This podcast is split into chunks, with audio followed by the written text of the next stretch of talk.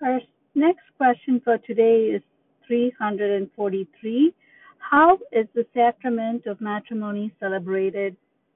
Since matrimony establishes spouses in a public state of life in the church, its liturgical celebration is public, taking place in the presence of a priest or of a witness authorized by the church and other witnesses.